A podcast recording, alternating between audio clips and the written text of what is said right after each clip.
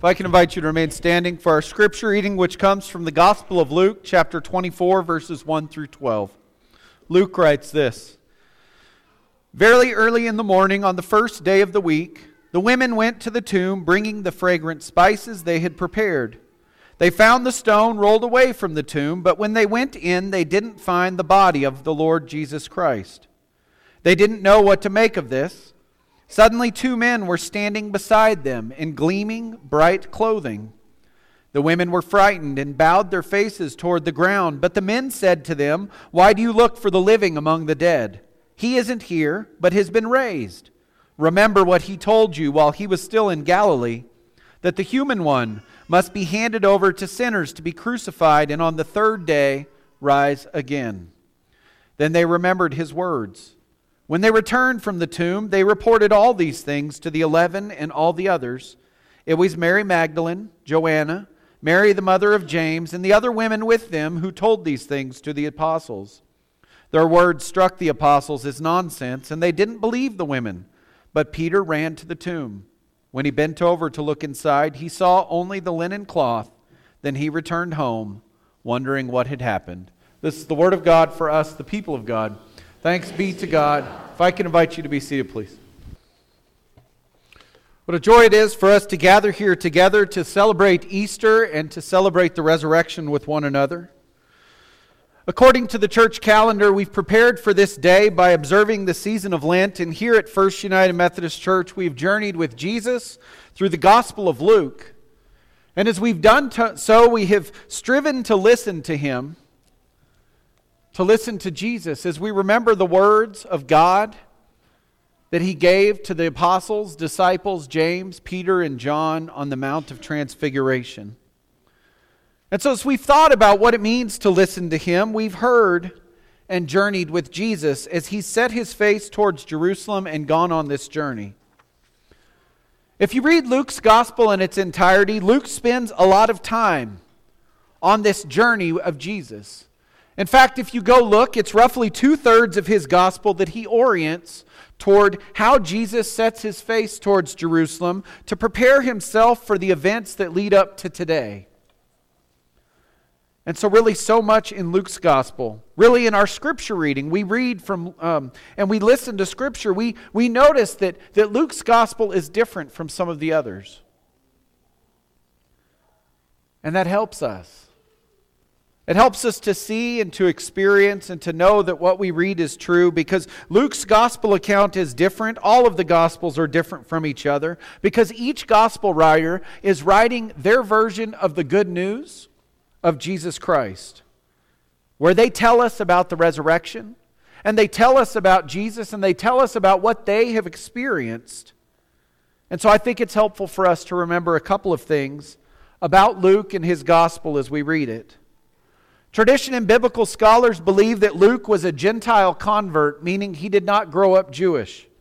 And he converted to the Christian faith. They also believe he was a physician or a scientist. And some uh, d- scholars believe he was also a friend with the Apostle Paul. Well, it helps us for know, to know this background when we read of Luke's gospel because it helps us to see that Luke has a very specific target in mind when he writes this gospel. And that's people like him.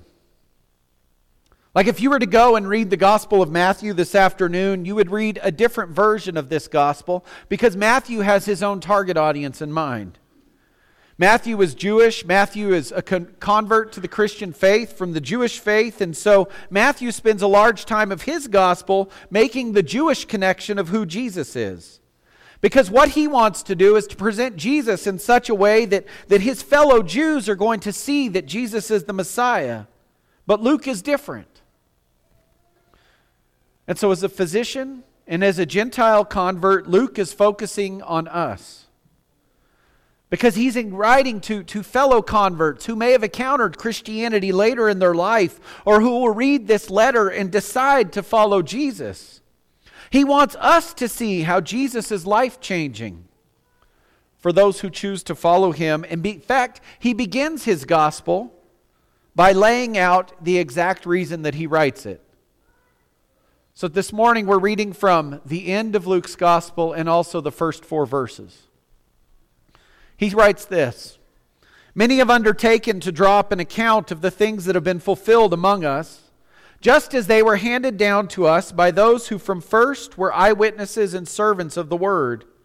With this in mind, since I myself have carefully investigated everything from the beginning, I too decided to write an orderly account for you my most excellent Theophilus, so that you may know the certainty of the things that you have been taught.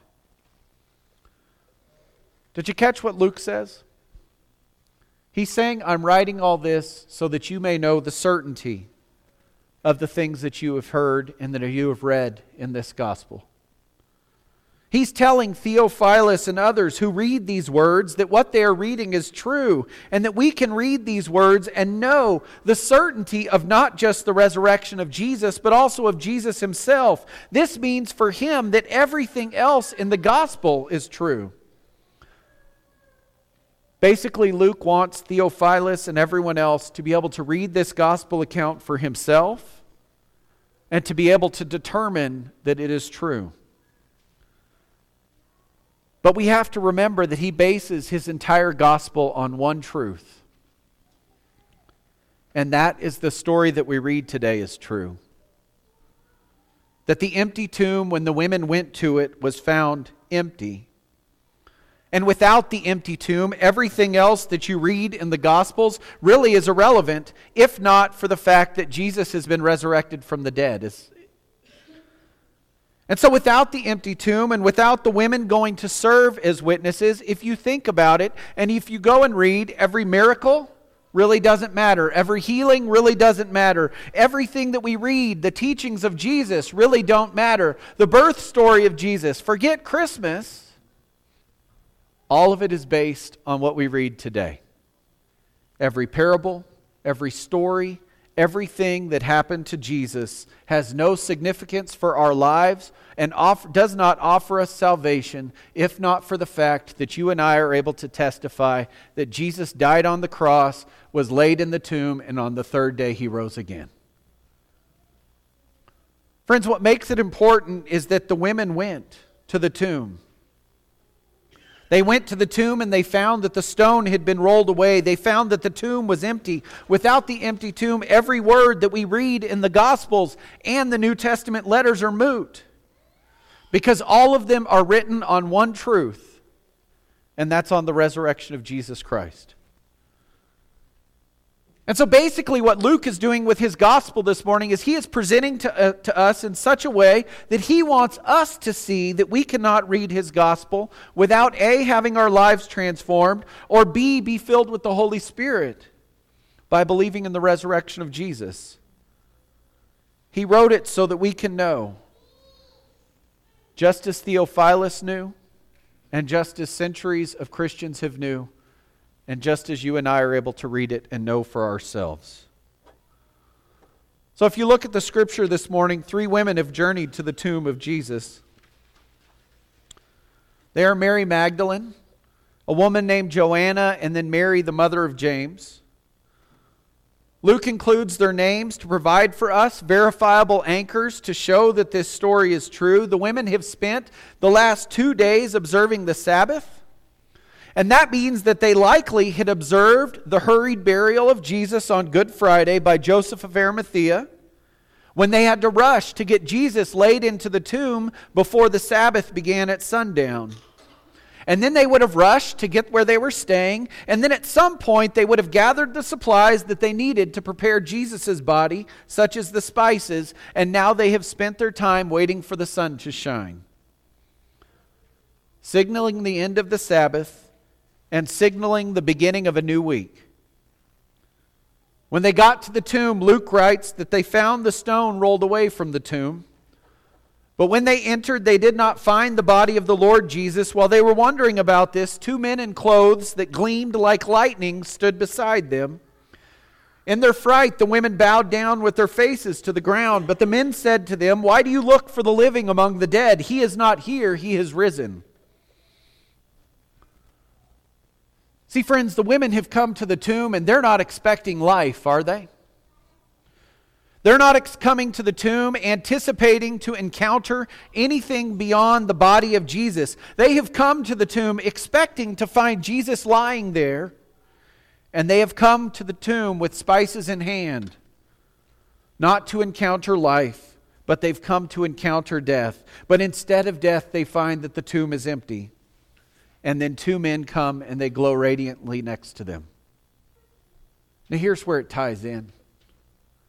Because the men continue by saying, Remember how he told you while he was still with you in Galilee? So Luke's telling us that this has been a message of Jesus from very early in his ministry, right? Because in Luke's gospel, he, he centers the, the, the ministry of Jesus is up around the region of the Galilee, and then Jesus experiences the transfiguration, and then he sets his face towards Jerusalem, and the rest of the gospel occurs as he's making this trip. So what Luke wants us to see in the men saying this is that this is something that Jesus was teaching, and it was part of his plan from the very beginning. Remember how he told you he was still with you in Galilee. The Son of Man must be delivered over to the hands of sinners, be crucified, and on the third day raised again. And then the scripture says, then they remembered his words. See, the women hadn't really connected. Well, really, none of them had, connected, right? The apostles, the disciples, the crowds, the women, we're not just picking on them when he said to them that he was going to be the Son of Man. It had not connected to them that when he said the Son of Man must die, that he was talking about himself. He had told them and the disciples multiple times that in his earthly life he must suffer and die and would rise again. But no one had listened to Jesus. Or perhaps what they thought he had said or what they heard him say, they thought was so far fetched that they had spent the previous three days in mourning of the crucifixion rather than anticipating the empty tomb. They forgot the heart. They forgot the foundation of the gospel of Jesus Christ, and their forgetting took them to the empty tomb where they didn't expect to encounter life, but they expected to encounter death. See, it's only after they heard these words and they remembered these words that the, the truth and the impact of what they had just witnessed occurred. It was only after they remembered that Jesus had said those things, that he had told all of the disciples of what would happen, that they were stricken with the impact and the weight of the resurrection of Jesus, that the world had changed, and the world had changed because they went to the tomb to find that it was empty. The world has changed because they went to the tomb and they heard the message of the angels who told them what had happened, even after they had failed to listen to him. But see, here's the grace of this story is that even as the women, even as the disciples, even as everyone who had encountered Jesus, who had listened to Jesus, who had followed Jesus, who had witnessed his miracles and his healings and heard all of his teachings and everything else, even as they failed to listen to the part about the resurrection, they were able to see it later, weren't they? God didn't set them aside because they had failed to listen to him. God didn't decide that they were not worthy. And God used them even after they had forgotten and not listened to Jesus. They'd forgotten. They had wandered from the words of Jesus. They had allowed themselves to become so captivated by their grief that they could not look forward into the future that had been promised to them. They had not listened, but thank God they remembered these words. And in remembering, the women took their discovery to Peter and the other apostles and the rest of the followers of Jesus. They took their discovery to those who had also spent the last three days mourning the death of what had happened, focusing on their grief and wondering what was going to happen. They had been spending all their time focused on that and not remembering and anticipating the life that was going to be offered them. And Luke writes that the disciples didn't believe either that they too did not listen to Jesus. They too did not hear that when he said, The Son of Man must suffer and die, and on the third day be raised again. According to Luke, Peter's the only disciple who runs to the tomb to see for himself. As he attempts to replace his last memory of Jesus hanging on the cross with the hope filled truth of the empty tomb. Peter went inside, he saw, and he went away amazed at what had happened. But here's the thing is the first who witnessed the resurrection of Jesus Christ were those who failed to listen to him. Even as they witnessed all his miracles, even as they heard all of his teachings, even as they traveled around Israel with him, they failed to listen, but Jesus did not set them aside.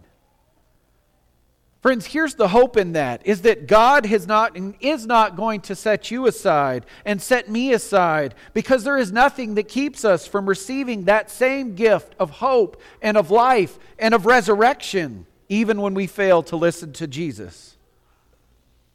If there's any message we can take from the empty tomb is that the resurrection of Jesus Christ sets us free. And that even when we fail to hear it, even when we miss the opportunities that God puts before us, there's still redemption, there's still hope, and there's still grace because that tomb is still empty for you. Just as much today as it is tomorrow and in days to come. Because the resurrection of Jesus is for those who are broken, for those who confess their sin and for those who live to seek to live who seek to live with God in an even greater way. Because Christ is risen. He is risen indeed. Amen.